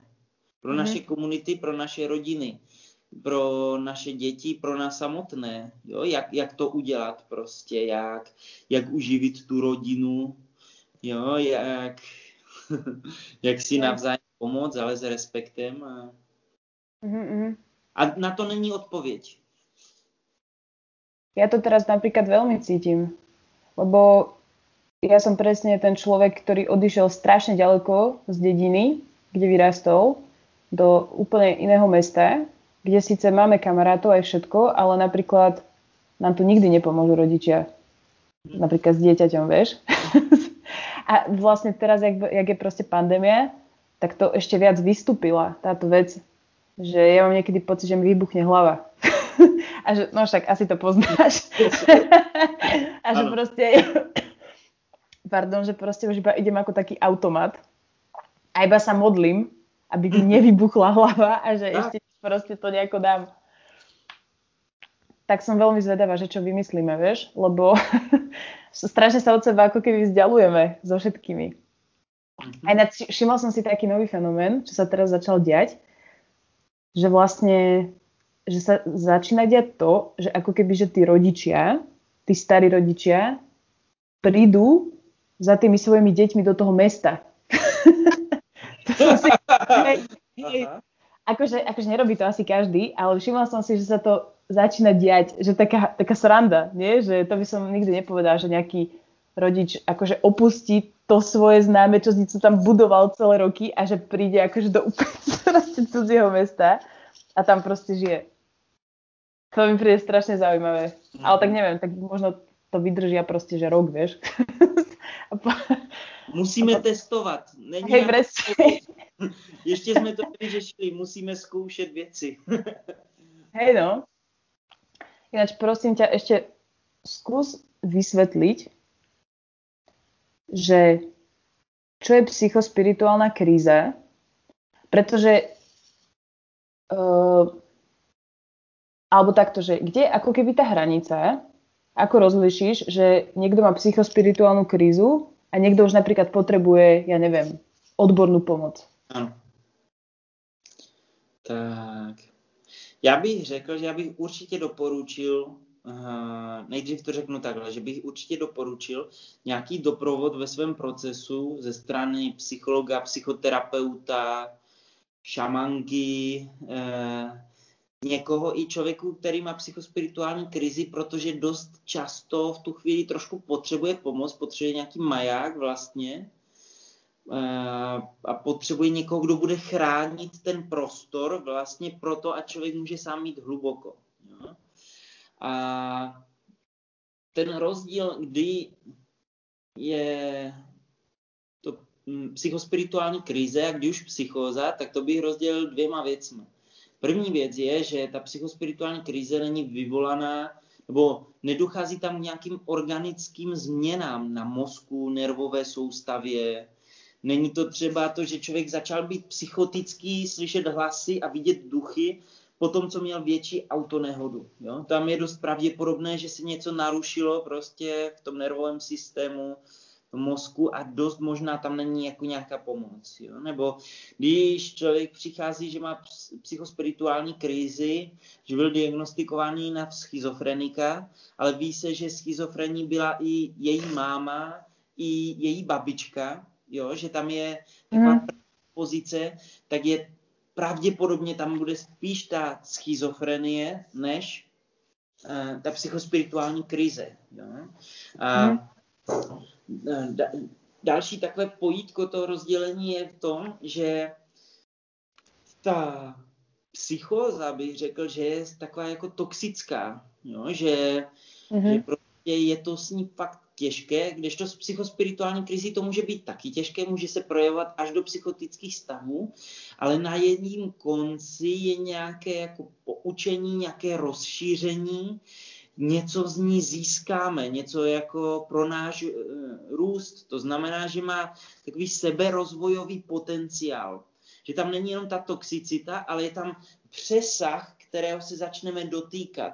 Začneme se dotýkat některých stínů, některých traumat, bolavých věcí, začneme je vytahovat, prohrabovat se jim a začneme je se jakoby eh, léčit, bych tak řekl. A, a vlastně celé to má potenciál velice dobře skončit, že z toho vytěžíme. Když to pravděpodobně ten psychotik nebo ten schizofrenik z toho moc víc jako nevytěží, z toho, co vnímá, co vidí, co zažívá. Ten se potřebuje s tím naučit žít a spíš stabilizovat. Uhum. Jedna z takových jako dobrých dělících jako liní, když víme, že ten člověk nemá kontraindikaci, že nemá poškozený organický mozek, nebo že tam není něco takového, že tam nejsou predispozice, tak kdy ještě jsme schopni pracovat s tím člověkem my a, a ta dělící čára, kdy už bychom ho měli poslat za nějakým odborníkem, jako klinickým psychologem nebo psychiatrem, ideálně v kombinaci s psychoterapeutem, jo? Tak to je to, že člověk to celé vnímá jako matro, ale vnímá to jako svoje matro. Že to vnímá jako svůj osobní proces, kdy se potřebuje v něčem posunout. Ale ve chvíli, když už člověk začne obvinovat, že za to můžou rodiče, mimozemšťani, vogoni, nebo, nebo je někdo odposlouchává, jo, ve chvíli, když už to člověk jako nedívá se dovnitř, ale externalizuje ten svůj proces do vnějšího světa, tak dost častokrát už nejsme schopni těmhle, těm lidem pomoci a už vyžadují trochu, bych řekl, ještě odbornější péči, nebo mm-hmm. že to mimo síly nějakého m, terapeuta nebo facilitátora holotropního dýchání s přesahem do transpersonální psychologie, protože to už není na návštěvu jednou za dva měsíce, jo, na nějakou hlubší práci nebo něco takového, to už vyžaduje jako intenzivnější přístup, dobrou znalost v psychopatologii a tak dále. Uh-huh, uh-huh. Uh-huh. Z dobře uchopené psychospirituální krize vytěží člověk mnohé. Hodně se naučí o sobě, o druhých, o světě, spojí se ledasdy s přesahem a častokrát to může posílit celou rodinu nebo celou komunitu. No. Uh-huh. Ale když se to dobře uchopí, když se to dobře povede. Uh-huh. A vlastne k tebe chodia takíto ľudia, však? Že ty, ty vlastne... Taky, taky. Za mnou chodí lidi, kteří mají akutní nějaký krizový stav, lidi, uh-huh. kteří řeší nějaké téma, na které už nestačí. Chodí za mnou lidi pro konzultace, protože se nám musí naučit žít třeba s některýma emocema, které se jim nedaří zpracovat nebo s nima dobře fungovat. Ale mm. když jsou to nějaký, jako, bych řekl, když má člověk už takovou jako silnější psychospirituální krizi, tak nestačí, aby se o ně staral jenom já, protože nemám až tolik času, kolik bych jim potřeboval dát. Mm-hmm. Třeba potom pracovat už v tandemu s nějakým psychologem, psychoterapeutem, jo, nebo, mm-hmm. nebo arteterapeutem, muzikoterapeutem. A ten člověk má trošku širší síť záchytnou bodů, o které se může opřít, skrze které může pracovat a vlastně ten se nějakým způsobem rozvíjet a pracovat s tím materiálem, který má. Část lidí, kteří za mnou chodí, za mnou chodí kvůli nějakým jako e, spirituálním obtížím, že mě žádají lidé o nějakou spirituální očistu prostor, když jim doma straší, když jim doma nemůžou spát děti, když přijedou na chatu a vždycky jsou z toho všichni nemocní a odjedou a všichni jsou zase zdraví, tak takhle se postará o prostory, takže já mám svoji takovou šamanskou praxi a dělám očisty jak individuální, rodinné nebo prostor, exorcistické práce, takže to je zase trošku jiná kapitola. Chodí za mnou lidé, kteří mm, si něco dobrýho zobli, ale zůstali na druhé straně tripu a nedokáží se zakotvit zpátky. Takže já se mm-hmm. snažím pomoci je sfacilitovat zpátky do těla a do reality a, a ještě i třeba z toho náročného tripu, ještě něco získat z toho, jakoby z té zkušenosti. Nebral to jenom jako šok a největší hrůzu a největší blbost, ale jakoby něco z toho získat pro ten běžný život, takže pomáhám lidem v integracích těch rozšířených stavů vědomí, nejčastěji indukovaných, že si něco zobli, vypili nějakou medicínu, pracovali třeba i s dobrým šamanem, ale šaman už je zpátky v Amazonii a oni si uvědomili, v jakém jsou procesu až po měsíci třeba od ceremonie, tak s takovým mm-hmm. pracujú. No, to som sa ťa vlastne chcela ešte spýtať, že lebo teda viem si predstaviť, že ľudia, keď sú presne v takejto kríze, tak uh, sú náchylnejší na to, že chytiť sa ako keby všetkého, hej, že topiaci sa aj slamky chytá. Áno. A že to môže napríklad strašne veľa ľudí zneužiť. E, kopec týchto akože, e, že sú nejakí neošamani, dajme tomu. A niektorí sú v pohode a niektorí to vyslovene chcú zneužiť. Mm-hmm. A ako to rozpoznáš? Že je v pohode ten facilitátor alebo ten, ten človek, kto, ku ktorému, ktorý ti napríklad že ponúka pomoc. Mm-hmm. No, tak ideální je, ať je to někdo, koho spíš vyhledáme my. A na základě toho, že si o něm zjistíme, že, má, že máme dostatek zpětných vazeb od lidí, kteří za ním dlouhodobě jakoby chodí. To je ideální stav. Mm-hmm. Máme pozitivní zpětné vazby od lidí, kterým důvěřujeme a máme pocit, že to jde jako dobře, že tam nevidíme nějaké toxické věci, jo? Že... Takže máme tam jako opakovanou zkušenost. Ideálně, ať ten člověk má i nějaké vzdělání a ať má nějaký, ať na sobě pracuje, jakoukoliv metodou prostě. Ať už si vybereme někoho, kdo nás provede, když má člověk probuzení kundalíny, jo, a zažívá kryje, jak nazývají v Indii tu psychospirituální krizi spojenou s probuzením kundalíny, tak je to, ať je to ideálně někdo, kdo se vyzná v, v šivaistickém hinduismu, jo, nebo, nebo vyhledáme pomoc psychoterapeuta. Jsou určité takové znaky, na které bychom si měli dát jakoby pozor, jo? Že jeden z těch znaků je nějaká vnitřní integrita toho člověka, že pracuje nějakým způsobem kontinuálně, že, že vlastně, mm. že za prvé, že máme pocit, že mu můžeme věřit, mm. že je přímočarý a jasný, že nesnaží se věci zahálovat tajemství, když přijdeš příště, tak ti něco řeknu víc. Jo? A když ty zaplatíš tenhle ten kurz, tak se staneš až na dno kalichu a já nevím co. Neměly by tam být namotávky, ten člověk by měl pracovat jako zřetelně a měl by dělat, to jsou věci jako mé názory, jo? Nechci, ať to vyznívá jako nějaké obecné soudy. Já teď jenom říkám své názory, jak bych se snažil já rozpoznat takového nějakého člověka, se kterým chci pracovat. Měl by, měl by dělat něco jako vrácení síly prostě. Jo? Takže když on přijde a, a, a máme už čtrnáct dní, nás bolí celý člověk prostě a ten člověk jenom přijde, položí na nás ruku a začne se to celé pro, rozplývat, uvolňovat prostě a udělám to strašně dobře. A my mu řekneme, ty jsi léčitel, ty jsi skvělý, děkuji, jak to děláš.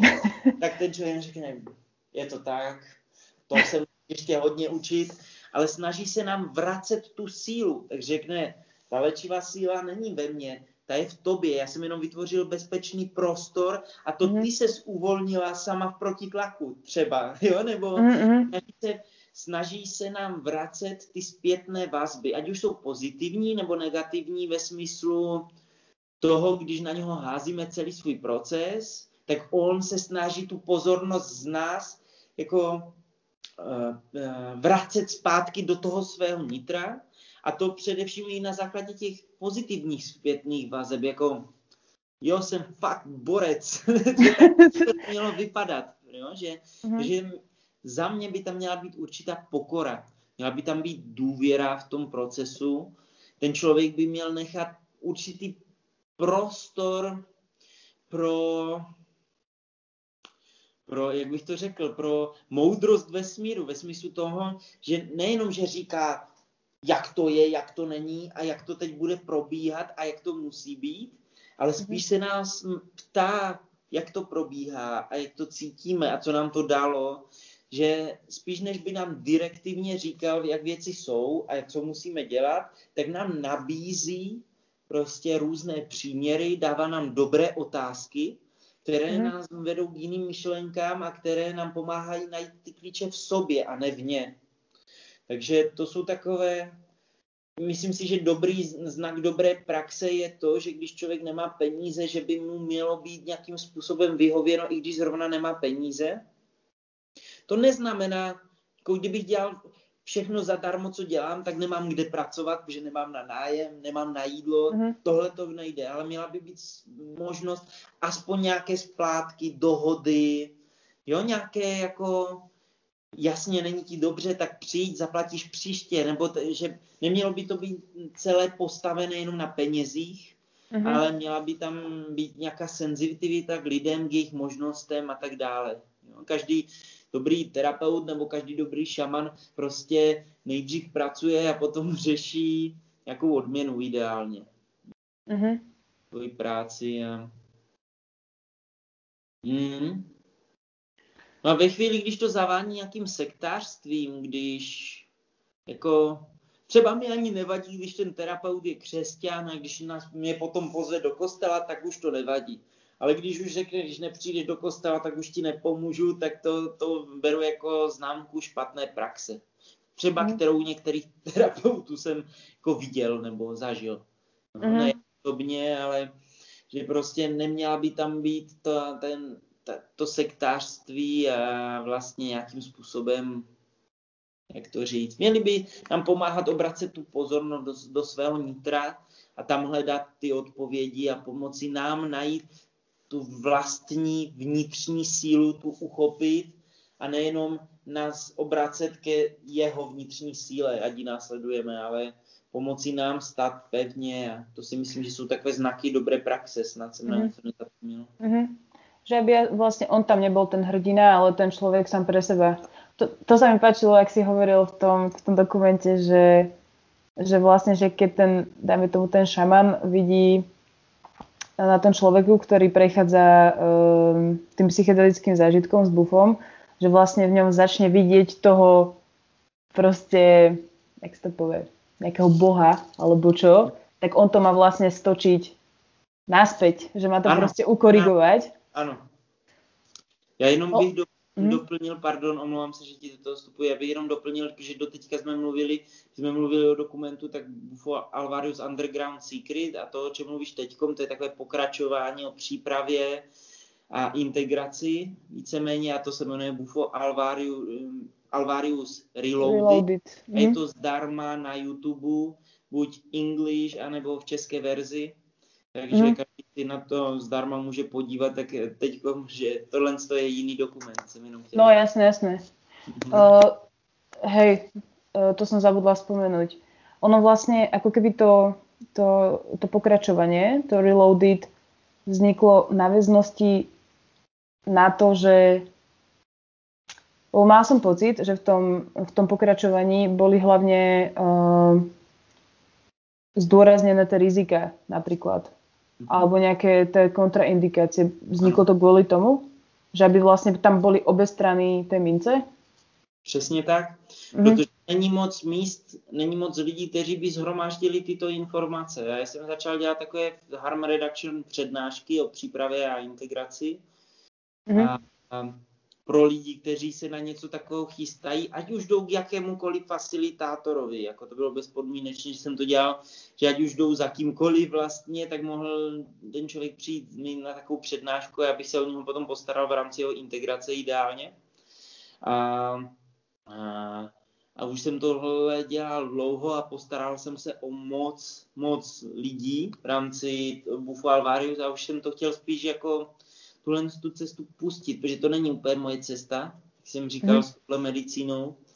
A chtěl jsem, ať to zazní, ať je to vyřčeno i ze strany filmů, protože, jak jsem říkal, my jsme chtěli tu, ten, tu jedničku, jsme chtěli jako umělecké vyjádření toho, když se to povede, tak jak to má vypadat, ale mm. potřebovali jsme udělat ten komentář, samozřejmě. Mm. se dalo mluvit ještě pár hodin, ale to už by lidi neuseděli u těch komputerů, takže jsme udělali aspoň výřez, co si myslíme, toho nejdůležitějšího. Mm-hmm. A u těch věcí, které nezazněly, o přípravě, o integraci, o nějaké doporučení, co dělat a co nedělat, protože to mnoho, nejenom, že lidí neví, ale to většina i těch facilitátorů vlastně neví. Jo, protože mm. jsou tak spojení s tou medicínou, že jenom letí tím mezihvězdným prostorem a fukají jednu sesi za druhou, mají prostě deset lidí denně, každý den v jiném městě pomalu a strašně to smaží. A není to, není to o tom, že by se starali třeba ty dny, týdny a měsíce o ty svoje klienty, takže třeba spoustu z těch věcí nezachytí. Někteří o tom mají ten obrázek, ale někdy si neuvědomují, jak velké to je. Jo? Takže mm-hmm. tady to byl takový, nám přišlo jako chybějící dílek do skládanky, takže jsme s celým týmem zapracovali na té dvojice, aby jsme, a, a proto jsme, film je ještě placený, ten celovečerák, ale třeba mm-hmm. toto je zadarmo pro celý svět. Jo, že je to na YouTube, mm-hmm. kdo se může kdykoliv podívat. Je to i důležité proto, že lidi často chodili na tu přednášku před sesí a po sesí. Že po sesí v ní slyšeli úplně jiné věci než před sesí. Že chápali, o čem mm-hmm. jsem mluvil, co jsem doporučoval a proč. Takže takhle se na to může kdykoliv, kdokoliv podívat a myslím si, že to může odradit spoustu nevhodných kandidátů. A nebo když už je to, jsou to vhodní kandidáti, takže si dobře připraví rodinu, firmu, území a prostředí na to, co může následovat v případě, že by to měli trošku náročnější. Uh-huh. Ako má prebiehnuť tá príprava? To iba tak skrátke, lebo to samozrejme tam môžu ľudia si pozrieť, ale ten, kto to bude iba počúvať. Tak na prvním místě a obzažu Bufo Alvarius, často se stává, že bývají lidi, jak se to řekne česky, teď se bývají jenom anglicky, jakože nedonucení, ale jako přivedení někým. Jako to si ještě neměl, to musíš, zkuš si, ty vole. A to není ideální. Ideální je, když člověk cítí zevnitř volání, o žádných žábách nic nevěděl, teď najednou to kolem něj začne všechno kvákat, teď se o tom začne dozvídat, teď cítí nějaké niterní volání, jako volání vlastní duše, srdce, že to je asi ono. Teďkom do té mm. intuice přidá nejenom tu intuici, ale i selský rozum, takže si o tom začne něco studovat. Zjistí si, že nemá žádnou kontraindikaci, fyzickou anebo mentální kontraindikaci, že zjistí si, co se děje před, při té sesi a co se děje potom, protože u Bufo Alvarius, které sice trvá dvě minuty až třicet minut, to se dá ustát, ale člověk zůstává v procesu obvykle tři týdny až tři měsíce potom. Takže člověk si připraví to území poté pro tu svoji jako integraci, jo? Že, že dá to vědět domů, doma, má volnější režim práci, nedělá to ve chvíli, když se uzavírají daně, nejde se vystřelit do vesmíru k Bohu a zase zpátky ve chvíli, kdy se má prostě za měsíc nebo za dva narodit dítě a celá rodina bude potřebovat pomoc, jo, takže dobře si rozmyslí, jestli je dobrý čas v jeho osobním životě, v jeho pracovním roku, jo, tak nějak, jestli je tak nějak připravený a vyzrálý, jestli už má předchozí zkušenosti s indukovanými, rozšířenými stavy vědomí, protože jinak mu to může urazit hlavu úplně zbytečně, že jestli někdy jít pomaleji, je nakonec rychleji a víc člověk vytěží. Mm. Že to jsou takové, bych řekl, základní věci, jako vyloučit všechna rizika a dobře se připravit pro sesi a pro její integraci. Mm. Ešte ma tam zaujala taká vec, ešte ak sme sa bavili o, o tých neošamanoch, že vlastne tam k tomu filmu je uvedený taký text, že vlastne, počkaj, ako sa volal, Octavio? Octavio Rettig? Mhm. E, tak bolo pri ňom napísané, že, že kontroverzný neošaman. Áno. A prečo? No... Vlastně nám zakázali projekce na mnoha místech na světě a třeba i kvůli některým jeho praktikám vlastně se nedostal film nakonec na Netflix a na některé platformy, kde měl být a podobně. No je kontroverzní kvůli svým praktikám proto, že když má člověka třeba závislého nebo někoho drsnějšího, tak ve chvíli, když přilétá a nechce kouřit znovu, ale zároveň ho tím musí prohnat, že zároveň mu musí dát znovu, aby mu pomohl přesáhnout to, nebo aby se ten člověk, když je na půl mezi dveřma, aby mohl se vrátit zpátky a plně dosednout do svého středu, aby se, aby se člověk mohl zpátky vrátit, tak se musí teprve plně rozložit a na to někdy první dávka nestačí, tak musí kouřit znova, což je to poslední, co člověk chce a někdy se brání. Takže hodně šamanů to řeší tak, že se snaží získat důvěru toho člověka, motivujou ho. A Octavio to řeší tak, že některé z nich zvalí, nebo že na některé používal elektrický taser prostě, když mu, čo? Když mu chtěli dát počuní, jako, a protože tu fajfku už to nikdy kouřit nebudu, tak je vyšokoval, dal jim kouřit a ještě jednou, jo, a proto je naprosto kontroverzní. Ve chvíli, když jsme to točili, tak nikdo z nás z týmu a z našich přátel neměl takové zkušenosti s nimi. Jo? To mm. začal dělat až jakoby za prvé časem, za druhé u lidí, u kterých si to věděl, že si to jakoby může dovolit, že, to, že má jakoby to svolení, anebo u lidí, kteří jsou recidivisti nebo jsou na tvrdých drogách, kdy ví, že do nich musí ty tři fajfky narvat, ale díky tomu oni s tím pervitinem prostě skončí a už nikdy kouřit nebudou. Ale oni už se nikdy nevrátí kouřit znova. To znamená, on to musí stihnout za tu jednu sesi. Tak na ně používal takové tvrdé natlakové techniky. Tak tím je kontroverzní. A mm. je kontroverzní i tím, že přijímal všechny, že moc nedával prostě na nějaké jako zdravotní dotazníky a jakože ve chvíli, když si probíhá sese a kolem někdo venčí e, psa, tak on, pojď, jsi další na řadě, není čas. A člověk jde kolem, ani neví, co se děje, jenom kolem venčil psa. E, Octavio by byl schopný ho zavolat, tak pojď, jsi na řadě. A on, já nechci. Jediné, co tě brzdí, je strach a za pět minut už by ten kouři, člověk kouřil žábu, i když jenom šel kolem a venčil psa. Jo, takže mm-hmm. takový příměr. Jo, je takový drsný a rychlý a takový v tomhle tom kontroverzní a taky, že je známý tím, že na základě toho, že přijímal některé lidi, přijal některé lidi s kontraindikací a nebo je dostatečně nekontroloval po té sesi, tak pár lidí i zemřelo.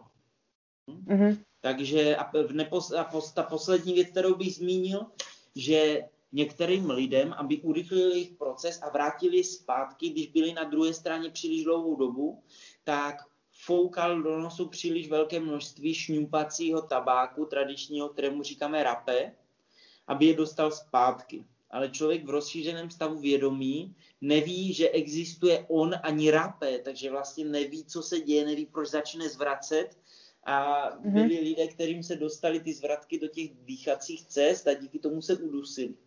To je celá řádka věcí, proč je kontroverzní, a kdyby jsme tyhle ty věci věděli, jako ve chvíli, když se to točilo, tak některé věci začaly vyplouvat na povrch, ale ještě jich nebylo tolik. Ale on postupně zdrsňoval, přidával prostě. Mm-hmm. A začala z toho být jeho běžná praxe a my jsme na to strašně moc doplatili. No.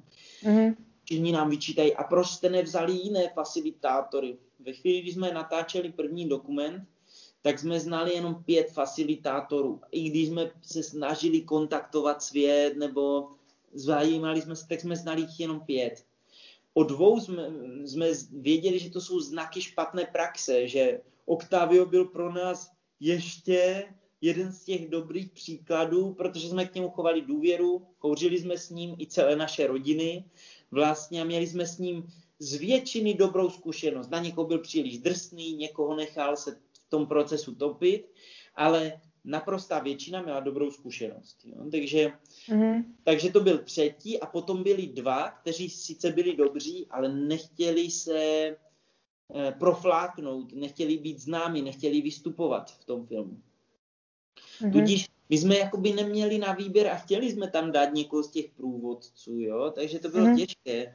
A samozřejmě teď už známe stovky facilitátorů a šamanů a terapeutů, kteří s tím pracují a různé kontexty, různé typy podání. Prostě vydali jsme knihu od Ralfa Metznera, Ropucha a Jaguar. A, a vlastně ten svět se nám strašně moc otevřel, ale... Ale až potom, to je prostě nový fenomén, o kterém se ví víc a víc. Tudíž, když jsme začínali, tak jsme o tom tolik nevěděli a, a jsme si popálili prsty, a, a, mm-hmm. a, ale zároveň jsme aj rádi, jo, že e, odborná komunita nám vyčítá, že se kvůli tomu dostalo do kaše strašně moc nepřipravených lidí. Mm-hmm. Když jsem si dělal nějaké svoje propočty, tak předtím, než vyšel film Bufo Alvarius Underground Secret, tak jsem napočítal, že v našich zemích jsem napočítal patnáct set lidí ročně, že kouří s různými facilitátory, kteří různě přijížděli, odjížděli nebo tu žili a tak. No a po filmu Bufo Alvarius jsem jich napočítal sedmnáct až devatenáct set jo, ročně. To znamená, že to nebyl až tak raketový jako nárůst. To bylo prostě na podobné úrovni, na to, že se o tom dozvídal celý svět ze všech stran. Ale co jsem zaznamenal, je, že lidé se více začali zajímat o nějaké vnitřní rozvojové praxe, že to spoustu lidí namotivovalo, že byli v tom kině, i když jsme se na to vždycky ptali a třetina sálu zvedla ruku, že by na to už šla, tak v důsledku potom se hodně lidí začalo obrácet do, na psychoterapeuty, začal si uvědomovat, že tohle už je moc, ale možná bych se sebou něco měl dělat, začal se zajímat o jemnější přírodní medicíny, začali se hodně zajímat, byla taková renesance, bych řekl, v holotropním dýchání, že víc lidí se začalo jako dívat tímhle směrem. A to všechno vnímám jako velice pozitivní děje kolem filmu třeba.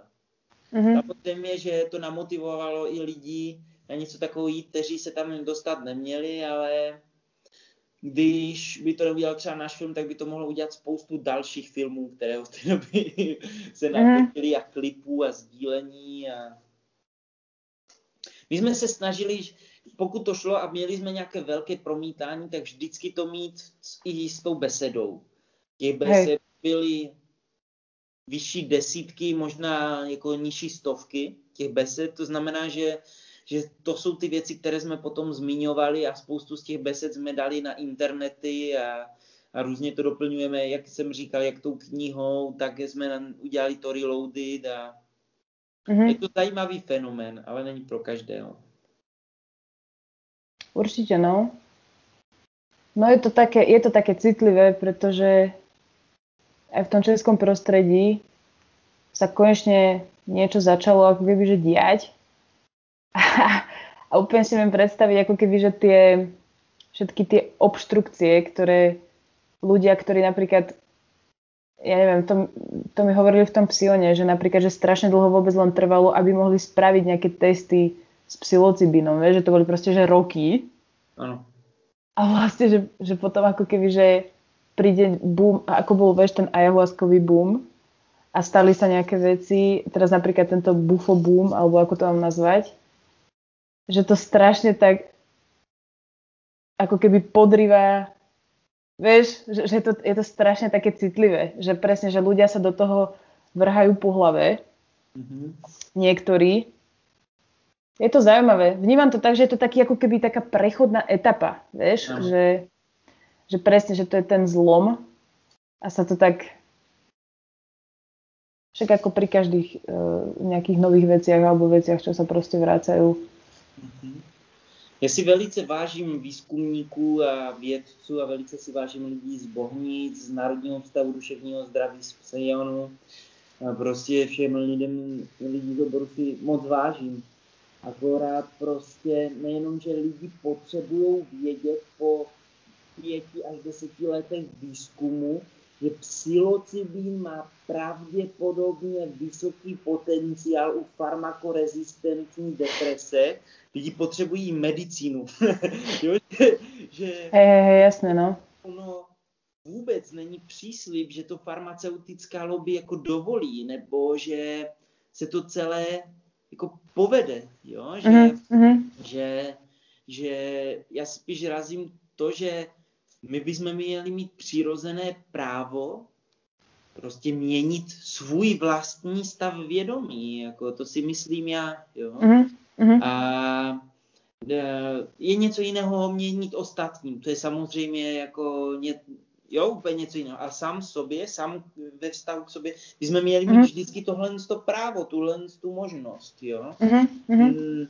Ani jako ve chvíli, když Když by nebyl film, prostě, který by informoval o tomhle tom fenoménu, tak stejně budou lidi, kteří si budou dávat i vogu, u které občas někdo umře na infarkt, nebo uh-huh, prostě uh-huh. budou ti psychonauti, kteří jako se překombinují, dají se na koule extáze, LSDčka a další věci a ztratí se v lese v zimě uh-huh. a zmrtnou. Prostě... Vždycky kolem nějaké průšvihy si myslím budou. Jo? A já, si, já, se sna, já si myslím, že by bylo dobré, ať se všechny tyhle ty principy nějakým způsobem jako respektují. Ten vědecký přístup a řekněme ta terapeutická praxe, ten šamanský přístup a řekněme nějaká původní nativní praxe, ale i ten něco jako psychonautický režim. To už není ani terapeutický, ani šamanic, šamanismus, ale seberozvojový prostě způsob jako psychonautství, že všechny tyhle ty režimy, když pracují do, ideálně dobře, trvale udržitelně a když se snaží zachovávat dobrou praxi, že by se měli navzájem respektovat a měli bychom mít na ně právo. Mm-hmm.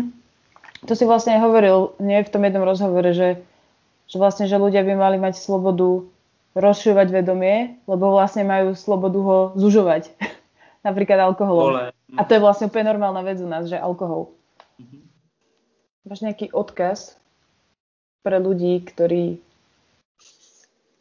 nie, ktorí, si už, ktorí už majú tieto zážitky, lebo tí už vedia, že čo to je, ale že, a že čo to obnáša, ale že ktorí napríklad nad tým uvažujú. Mhm.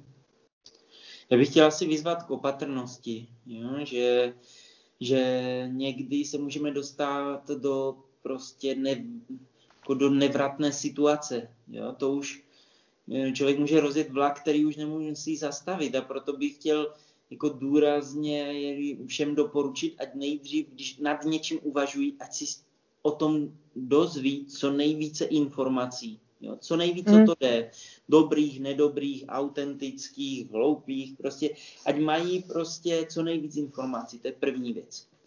Druhá věc, kterou bych asi doporučil, když už se někdo do něčeho chystá, ať to ne, nejde do toho sám. Ale ať, když už se na to chystá člověk s partou, tak, nebo takhle, ať jde do toho jedině s lidmi, kterým důvěřuje a ví, že se o něho postarají, ať se děje cokoliv, ať součástí té partičky je jeden, ideálně více lidí, kteří se postarají o toho člověka a nebudou v rozšířeném stavu vědomí. To znamená, prostě budou jako bezpečný doprovod, který bude zaručovat teplo, tekutiny, transport, když bude Aha. třeba. Jo, suché přesně. Ponožky. Tak, přesně. Proskvový džus, všechny ty nezbytné věci, ruční, všechny stopaře po galaxii prostě. A, a budou odhánět všechny vogony a veřejnost, protože to nejhorší, co se může člověku stát, je potkat veřejnost na tripu. Takže vlastně budou zajišťovat bezpečné prostředí. Tudíž to nejdůležitější, do čeho by měl v tu chvíli člověk investovat v rámci přípravy, je set a setting. To znamená sebe vnitřní nastavení člověka, že je dost zralý, že to nedělá příliš mladý, že se z toho nevyskytne nějaká porucha, že to člověk nedělá, který se zrovna topí v procesu, že, že by nemusel ustát, kdyby mu ta medicína nebo to psychedelikum přitlačilo ještě víc procesu nebo otevřelo ještě další téma k řešení. To by mohlo být moc. To znamená, že má člověk dobré, klidné vnitřní nastavení, ví, že nemusí v pondělí běžet do fabriky, přičemž pondělí by mu bylo zítra. Prostě ví, že, může, že má klid a má mm. dobrý setting, to znamená jako nastavení toho prostředí, protože pro hlubší zkušenost není ideální pod, jako prostředí být v klubu na drum and bassové party, kde probíhá rave, kde každý si zobne něco jiného, je tam pes hluk energií, je tam prostě nevlídno, jsou tam ti vyhazovači prostě, kteří to tam hlídají, jo. Prostě sem tam nějaký agent pokukuje, jestli tam někdo neprodává tabletky. To prostě není vhodné prostředí na to, expandovat své vědomí do kolektivního nevědomí, jo, a podobně. Takže spíš je dobré zajistit si prostředí, které je jako vlídné, laskavé, přírodní, přirozené, kdy... Protože když člověk začne být blbě z těch vibrací prostě na drum and bassu, tak mu nemůže říct tomu DJovi, ať to vypne radši. Ale ve chvíli, když člověku nedělá dobře ta hudba, tak řekne svému sitrovi, prosím tě, přepni to, a sitr pustí zvuky přírody radši než ten psytrance. Jo, to znamená mít svého sitra, mít dobrý set, jako vnitřní nastavení, být připravený, vyloučit všechny kontraindikace, vědět, co to může dělat, co se může dít, být na ty situace jako připravený, jo, technicky, fyzicky, mentálně, mít dobrý setting, mít dobré prostředí, vlídné, plné polštářků, dek, neplného světla, ale tlumeného, prostě v teple, ne v zimě, kdy vyhoří krb, kdy nikdo nebude topit a všem bude kosa. Jo, prostě mít vlídné prostředí, proto ať to vnější prostředí neovlivňuje toho eh, vlastně kvalitu toho prožitku.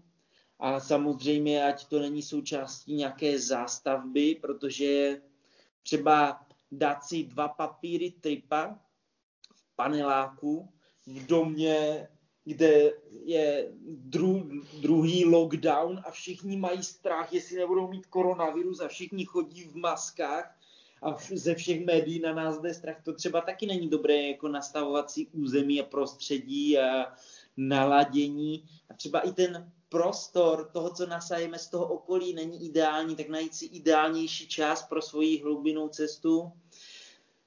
Tak jsem toho doporučil hodně, takže doporučuju toto, doporučuju být zodpovědný sám k sobě, protože to může být život transformující zážitek a člověk může udělat spoustu kroků k tomu, ať je to dobrým způsobem život transformující zážitek. Mm-hmm. A kdyby kdokoliv potřeboval pomoc, tak ať si najde nějakého dobrého psychedelického psychoterapeuta, ať se člověk mm, spojí s Psyonem, ať se spojí s kýmkoliv z holotropních facilitátorů, ať se spojí s kvalitními šamany, jejichž ego neleze z okena, ze dveří, ale jsou pokorní a dokážou člověka doprovodit v procesu, že takových procesů už sami na sobě zažili stovky.